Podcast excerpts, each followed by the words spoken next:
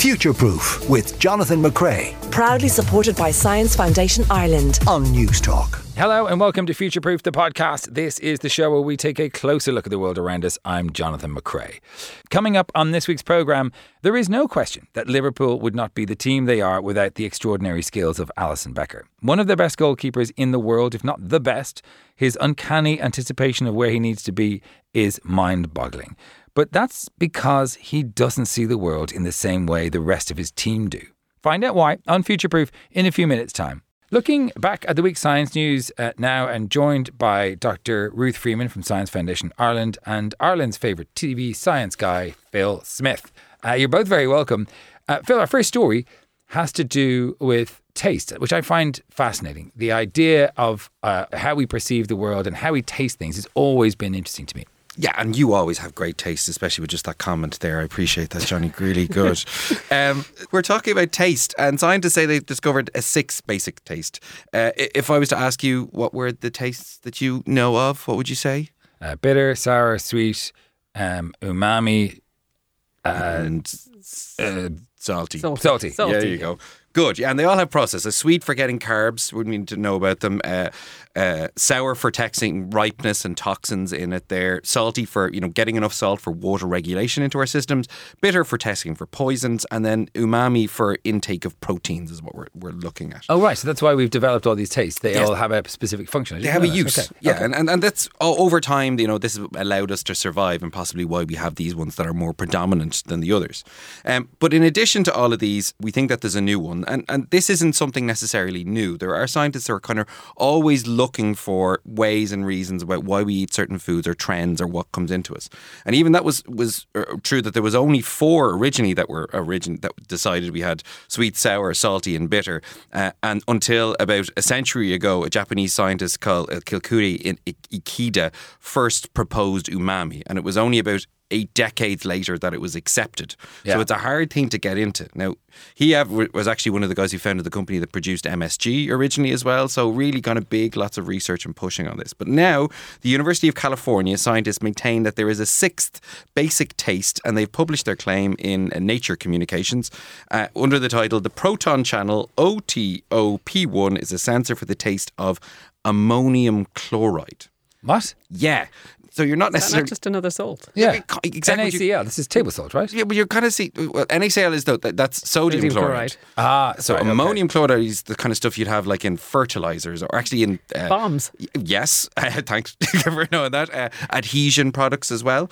Um, but this neuroscientist and biological science uh, professor uh, Emily Liman and her team found that the tongue responds to ammonium chloride through the same protein receptor that signals sour taste.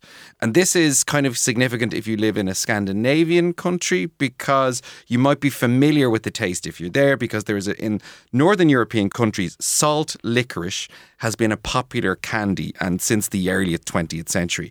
And the treat uh, included among its flavor ingredients uh, salmiac salt which is where this sal ammoniac where this ammoniac acid comes from.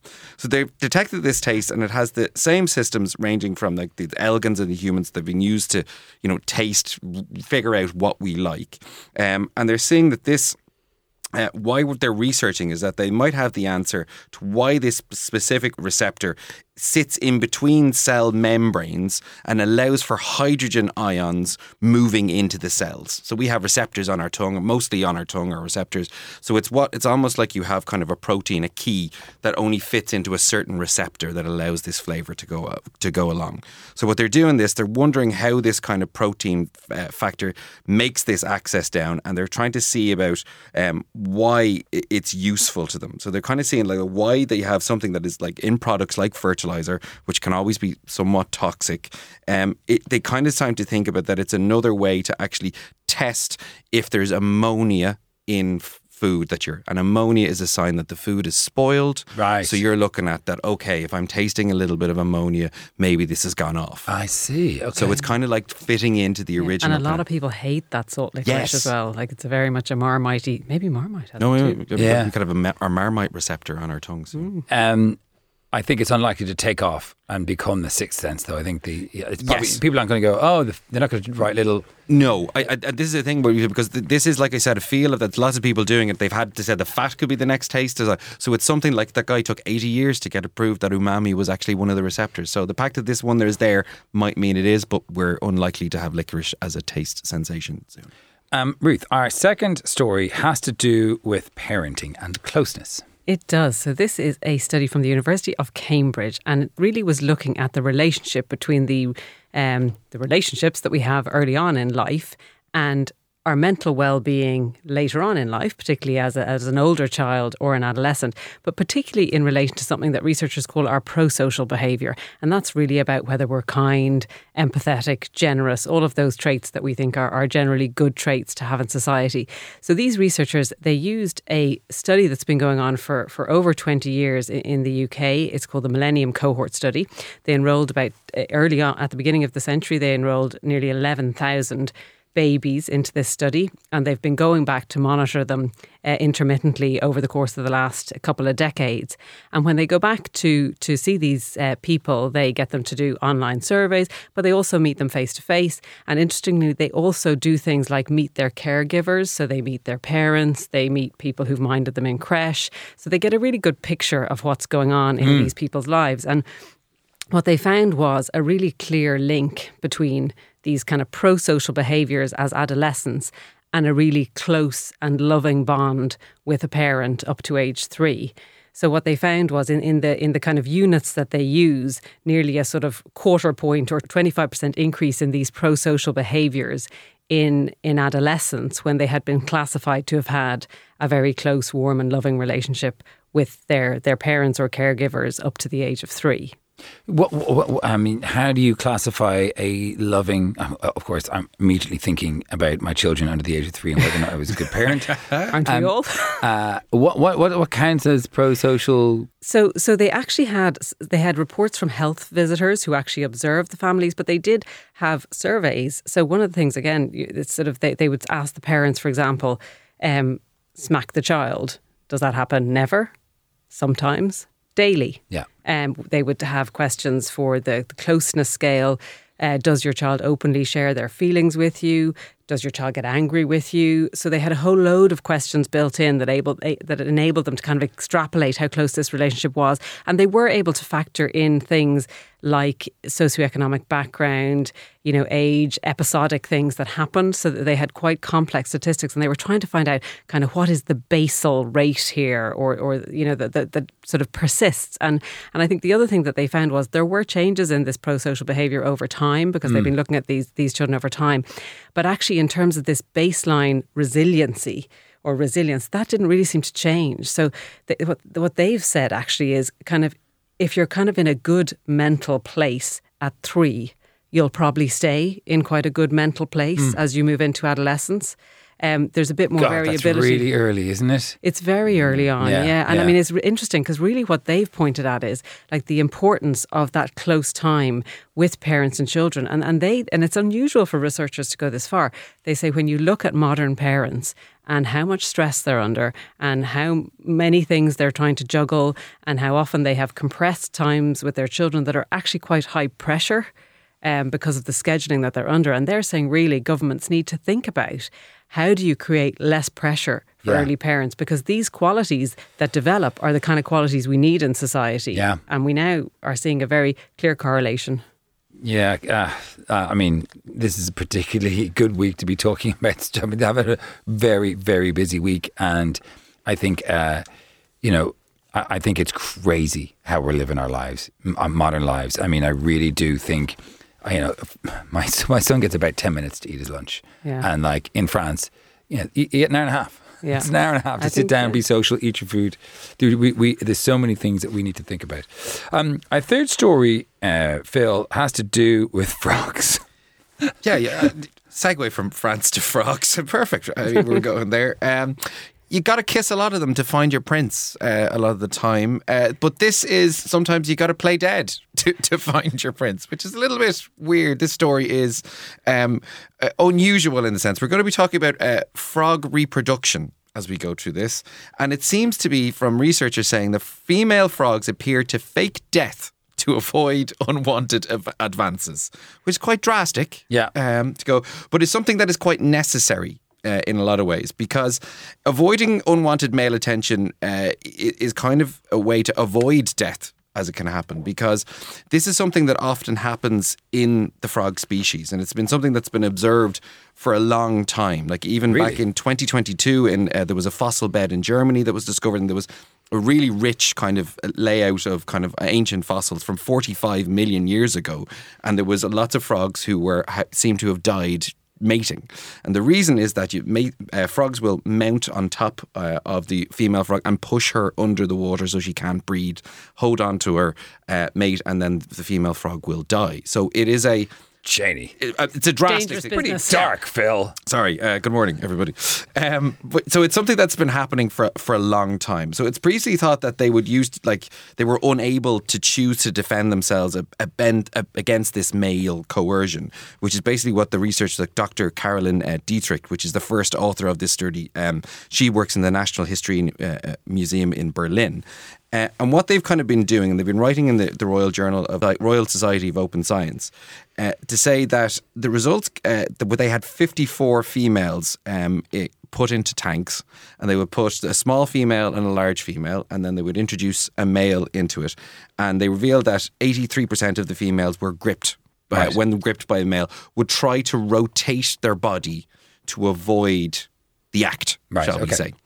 Um, and this is kind of, they were uh, uh, emitting squeals and grunts from about 48%, and they were also more predominantly from the smaller females. Right. So they were trying to defend themselves in this kind of situation. I'm too small, you're too big, or whatever else it is, trying to move away.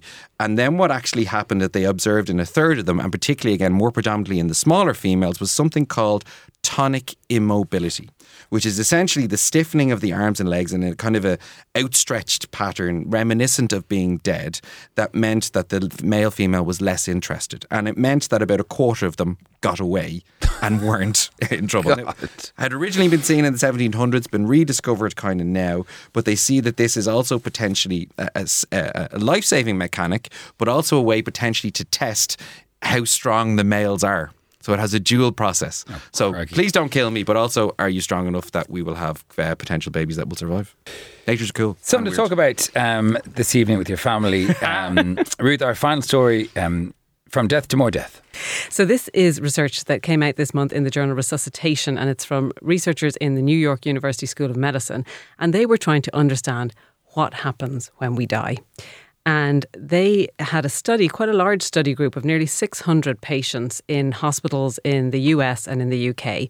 And these patients all had cardiac arrests.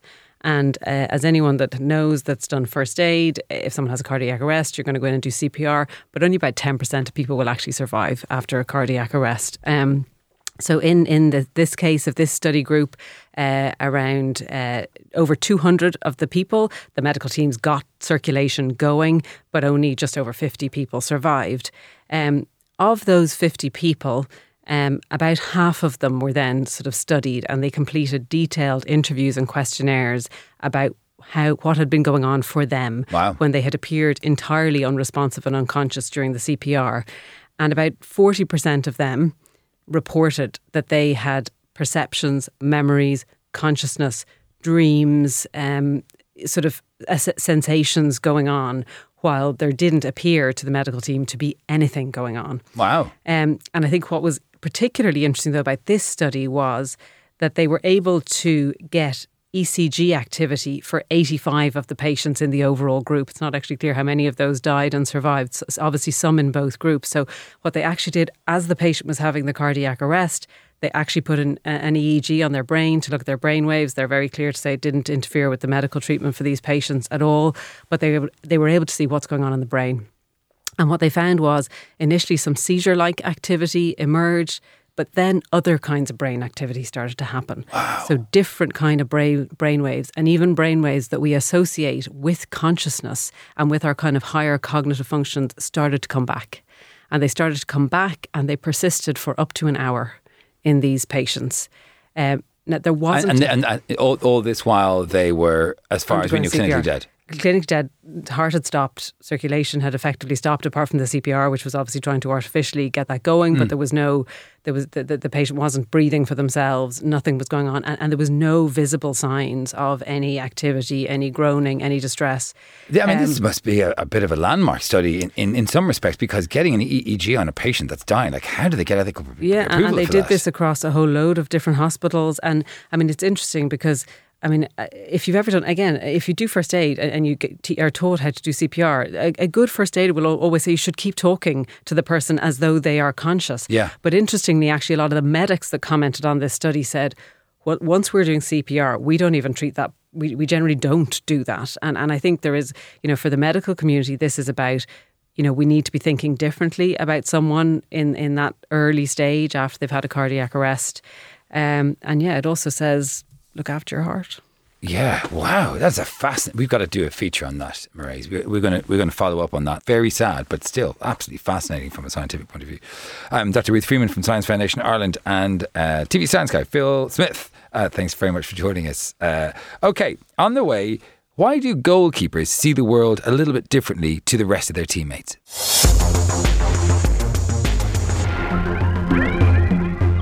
Now, when it comes to elite sports, there are many attributes that set the best apart from the rest. Not only uh, do you probably have to have won the genetic lottery in the physical stakes, but also the mentality to persevere and work tirelessly to get to the top of the pile. So, with all that setting them apart from those of us sitting on the couch, do some athletes perceive the world differently too?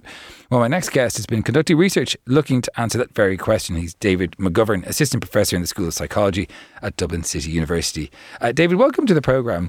Um, what got you interested in, in this uh, area of research? Um, so that's a very interesting question. Um, the this area of research came about from the first author, uh, Michael Quinn, who himself was a professional goalkeeper, and Michael was interested in this idea, this commonly held idea that goalkeepers are different. Right. And specifically, what he wanted to look at was whether goalkeepers had different perceptual or cognitive skills. Um, so he came back to uh, the School of Psychology in DCU to do his final year project, and I was assigned as a supervisor. So uh, we got discussing about what the experience was like of being a goalkeeper. And from this, it became clear in our initial conversations that it's actually a very multi-sensory pursuit, being a goalkeeper. It's not just visual information that goalkeepers use like you might expect. They also use auditory cues as well to make their judgments about when to um, you know, uh, dive for a, a, shot or something like that. Uh, so we decided to look at this, you know, specifically how we combine auditory and visual information in something called multisensory integration, which is how we combine the senses. Right. Um, what, what auditory cues do goalkeepers look out for? all sorts of things, but uh, you know the sort of the loudness of the ball, the pitch of the ball, things like this. Right. He often uses the analogy of a golfer. You know, a golfer knows when they've hit a sweet shot. Similarly, a goalkeeper will use the auditory cues, sort of the pitch or the tone of it, to know how fast the ball is coming and whether they need to like sort of jump very quickly or to react. Right. Uh, yeah. Okay. So, um, how do you study something like this? So what we did was um, we got. Uh, goalkeepers and outfield players and a control group who with no elite performance, no uh, background in elite performance to do a very simple task. I mean, did they play regular football like five-a-side or they, were they not They, footballers at they all? may have done, no, it, they, they may have done it. It was just not at the elite level Right, that they okay. had played. And uh, what they were required to do was a very simple task. So they, they were presented with one or two very briefly presented flashes, and all they had to do was say whether it was one or two flashes. Okay. Right. So, are they looking at a screen? Or? They're looking at a screen. Yeah, Okay. yeah. So very, very simple task. But the catch in this case was that uh, in some trials, the flashes were accompanied by auditory beeps. And in some cases, those beeps could match the number of, of flashes. So it could be two beeps, two flashes. But in other cases, there was a different number of beeps compared to flashes. Ah, okay. Okay. And And what, then the very quick, like tones. Is it like beep? yeah, very, Right, very okay. quick beeps like that, uh, like you just did. And now the key thing here is that we were looking at trials that involved, um, like in one condition, there would be one flash and two beeps. Now, when the two beeps are presented very quickly together, so beep beep, something like that, and then this often leads to the mistaken perception of two flashes. Because you see one flash, you hear two, you you hear two beeps, you think, oh, there's been two flashes. Yeah, well, it's very, when you experience it for yourself, it feels very real. Yeah. It looks like two flashes to you. Okay. I can tell you that from experience of doing this myself.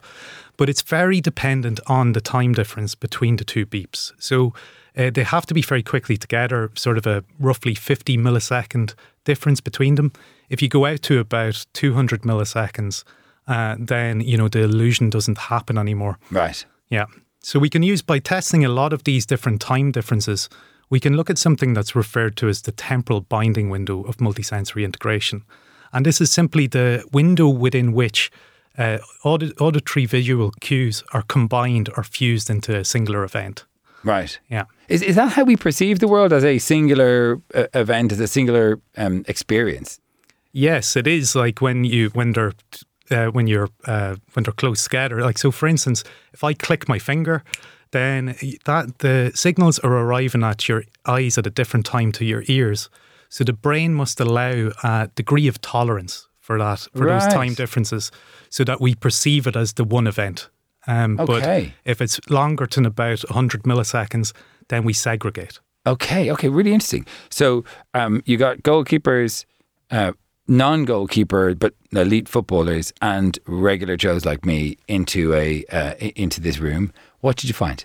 So our hypothesis at the beginning was that uh, goalkeepers would show enhanced multisensory integration in that they would be quicker at doing this, so that they would have a narrow temporal binding win- window. That's what we were actually interested in, and that was our hypothesis, and that was And that, that would mean they, that would mean that they would identify two beeps, even if they were really close together. They, they'd tell it was two beeps and one flash. um, no that they would integrate this information quicker. They'd Right. be able to integrate the auditory inf- information quicker. They'd have better precision at doing it. Right, okay. So it would be a narrower temporal binding window. So that's what we were expecting to find, and that is indeed what we found. But it was only half the story. The thing that we really weren't expecting was that uh, goalkeepers showed uh, less susceptibility to this illusion overall, even at short time differences. So they didn't really experience the illusion as much as uh, outfield players or the control group at all. In And other that- words, they, in other words, they they heard the two beeps quite distinctly, even when they were close together. Yeah, they segregate. They they they, they tended to segregate the information rather than uh, the um, rather than integrate it like the outfield players did. Right. And when you're doing a study like that, is it important to to um, look at what's happening in the brain? Were you able to do that, or is it just literally asking them what they saw and what they perceived after each test? Not with this study. Like uh, I am a cognitive neuroscientist, so a lot of uh, questions that I ask, uh, uh, address will use brain imaging of sorts or computational modelling. Uh, but for this, we were actually doing it uh, the study online. Um, it, it happened during the uh, lockdown. Oh, right. Um, so it was all done uh, over a, through a web browser, effectively. So it was just a behavioural task. Okay. And um, do you think that this is as a result of goalkeepers sort of self selecting to be goalkeepers because they have this skill?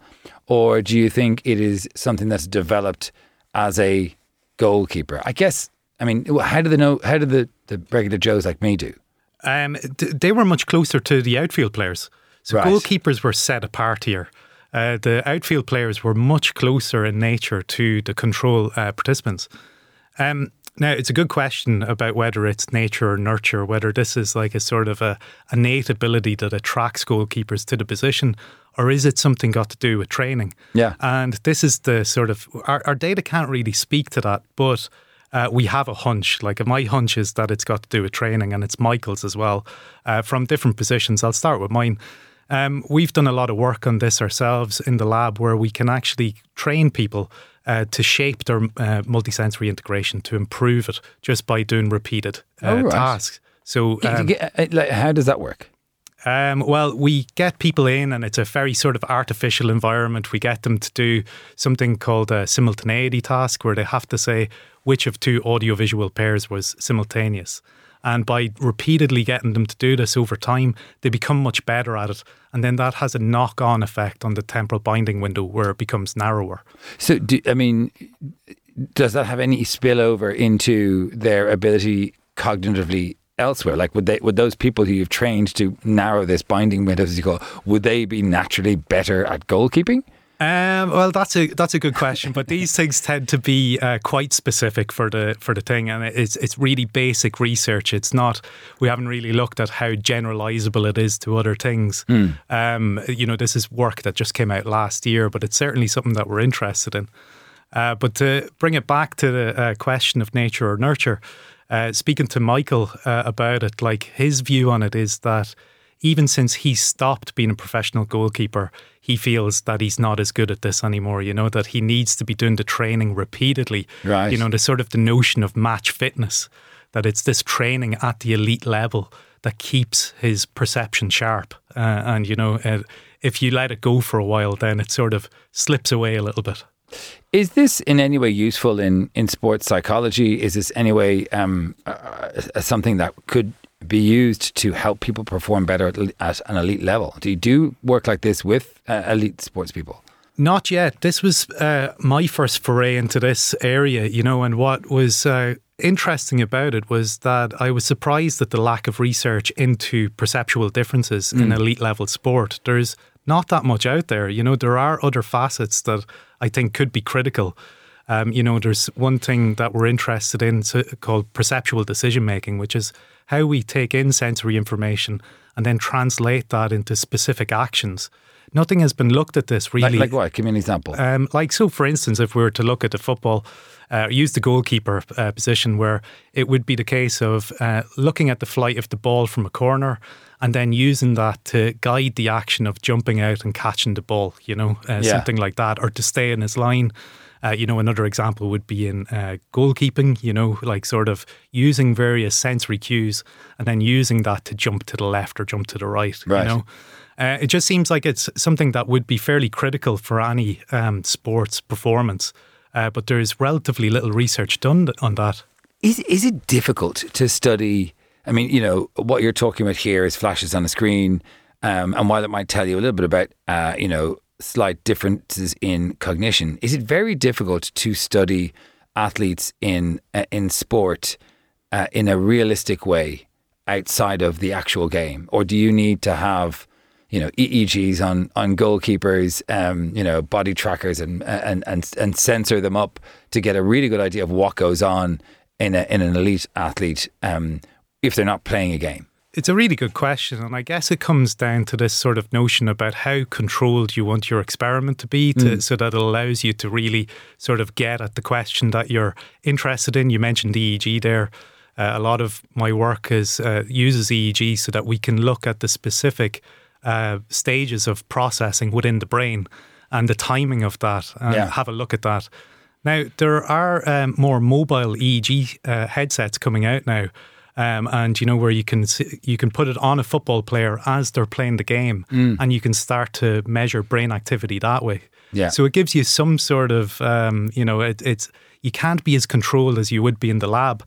Um, but you can measure brain activity while they're engaged in the sport that you're actually interested in. So that is a, a route that we're thinking of going down with this. Yeah, I mean, I guess uh, I hadn't I hadn't thought about that. The the the, the the great thing about a study like this is it's very very narrow, right? It's it's just testing one thing and you can you can exclude almost all other factors. Whereas if you're in a game, there's so many different outputs. You know, maybe they're tired, or maybe uh, there's a bunch of different things, different reasons. Maybe they're playing a better opposition that would actually not give you great insights into the data. Is that it? Yeah, exactly. Like I mean, there's multiple different variables that you could be looking at at all mm. time, and you could get lost in it. You know, uh, you know, it's not like a a big data type approach that we're proposing here. It's yeah. actually looking at like one specific aspect of perception and then seeing, you know, like future work could see if that has some sort of predictive quality to it. You know, yeah. is it the case that you could develop this simple behavioral test and it would be able to say whether somebody will become a goalkeeper or a professional goalkeeper or not, or at least give you some sort of probability as to whether they will or not. Right. Okay. That'd be very interesting. Do do a quick test and say, "I'm afraid you you're on the bench." um, uh, and just finally, you know, uh, psychology over the years has sort of um, gotten a bad rap for reproducibility and integrity of data, and you know, maybe the media running away with stories, and your story uh, got a lot of attention. Uh, I'm just wondering, do you feel that um, the the rigor is is there now in psychology, and that um, uh, the scientific work that's been done at DCU and, and other institutions is of a much higher quality as a result of, you know, you know, the last five years or so, some fairly major studies, you know, being pulled down. Yeah, I think like um, a lot of my work comes from the psychophysical tradition. So psychophysics is uh, precise behavioral measurements. Uh, where we test a lot more trials than a typical psychology experiment. So it wasn't really as subject to uh, the issues got to do with the replication crisis as some areas of psychology. Um, having said that, uh, the one thing that's quite striking about our data is the how uniform it was across the different goalkeepers. So Right. nearly all of them, and this is in a, a supplementary part of the of the uh, paper, um, but you can see that nearly all the goalkeepers had a very similar uh, multisensory profile. Wow. that was extremely different from that of the outfield players. Very, Oh, that's, you love that data. As a psychologist, you really that's a real clean line, is what you want, right? That that that really helps your hypothesis. Really interesting. Thank you so much for joining us. And um, I was going to say good luck out in the field, but you don't play football, do you? I play football, but only five aside. Uh, Right. you know, okay. with- do you ever go in goals? Never go in goals. I'm hopeless in goals. Me too, and that and that is not the only reason I don't go in goals. David McGovern, assistant professor in the School of Psychology at Dublin City University. Thanks for your time. Thanks very much. That actually doesn't come as a surprise at all to me, to be honest. I'm a Liverpool fan, and watching how Alisson has saved us so many times, it is like it's extraordinary. I've been in goals and I have failed miserably many times. I just don't have that gecko like speed. So I'm not surprised their brains work slightly differently. Okay, last week, if you remember, we were talking about this really quirky and clever idea that someone had in New Zealand to turn off all the lights and go around with a UV lamp in the National History Museum. And they found that, weirdly, most mammals glow in the dark. Uh, something we never really knew. And uh, Freddie via email says, Hi, Future Proof. I think predators are less likely to eat prey that glow. That's why the gene is carried on. Yeah, we were trying to figure out what the evolutionary benefit of glowing in the dark would be. And Freddie reckons predators less likely to eat prey that glow. But if almost all mammals do it, then, I mean, a lot of mammals eat mammals. I don't know. Um, Dermot emailed us. He said, Dear Jonathan, love the programme. Number one, the Australian study on animal luminescence sounds flawed. If I heard it right, 124 specimens all giving the same result predators and prey, nocturnal and diurnal. It doesn't make any sense. May I suggest the researchers look for common factors in the specimen collection, e.g., the cleaning fluids used? Were there aerosols? Mm, I presume they thought of that, right? I mean, if you're going around, if you're bothering to set up a whole study going around the Natural History Museum, you know, putting a UV UV light on animals and then seeing glow and telling the whole world about it, and you haven't thought, what if it's just window lean or something like that? Like if you haven't thought of that, that would be very much egg on face. That would be never living it down as a scientist ever material. So I presume they thought of that. But yeah, who knows? Who knows? It could have just been, uh, it could be just something as simple as um, the a, a, a duster had some stuff on it. Secondly, you were talking about male hair loss. It is common knowledge in alcoholic circles that the nose can get big and red, but the hair won't fall out. Hence the preponderance of charming rogues. Um, I, I don't know what to say. Do you understand that, Maurice? If you do you like if you get drunk, your nose might get big and red, but like you won't you, won't lose hair. Uh, maybe the alcohol has some sort of protective um, ability. Although that is a total hypothesis, and don't drink to keep your hair. Just to be clear, William via email says, uh, "Love your space-related pieces. Thanks. Did we do a space piece last week? Did we? Was that a, was that a barbed comment? Yeah, I love your space related. I haven't had one in a while. Um, thanks, William. And uh, we asked on Twitter, what causes hair loss, do you think? And Colin on Twitter says, nagging, surely in the top five? Colin, tisk, tisk. That's it from us on the podcast. I hope you enjoyed the programme. Thank you to Maurice uh, O'Sullivan producing, Simon Keane, Stephen Daunt, John Byrne, and Hugo de Silva on sound. I hope you enjoyed the programme. If you liked it, please do let people know about the podcast. Just send them a tweet saying, check this out. We'd really appreciate it. I've been Jonathan McCrea. We'll see you next time on Future Proof. In the meantime, stay curious. Future Proof with Jonathan McCrea. Proudly supported by Science Foundation Ireland. Sunday morning at 10 on Newstalk.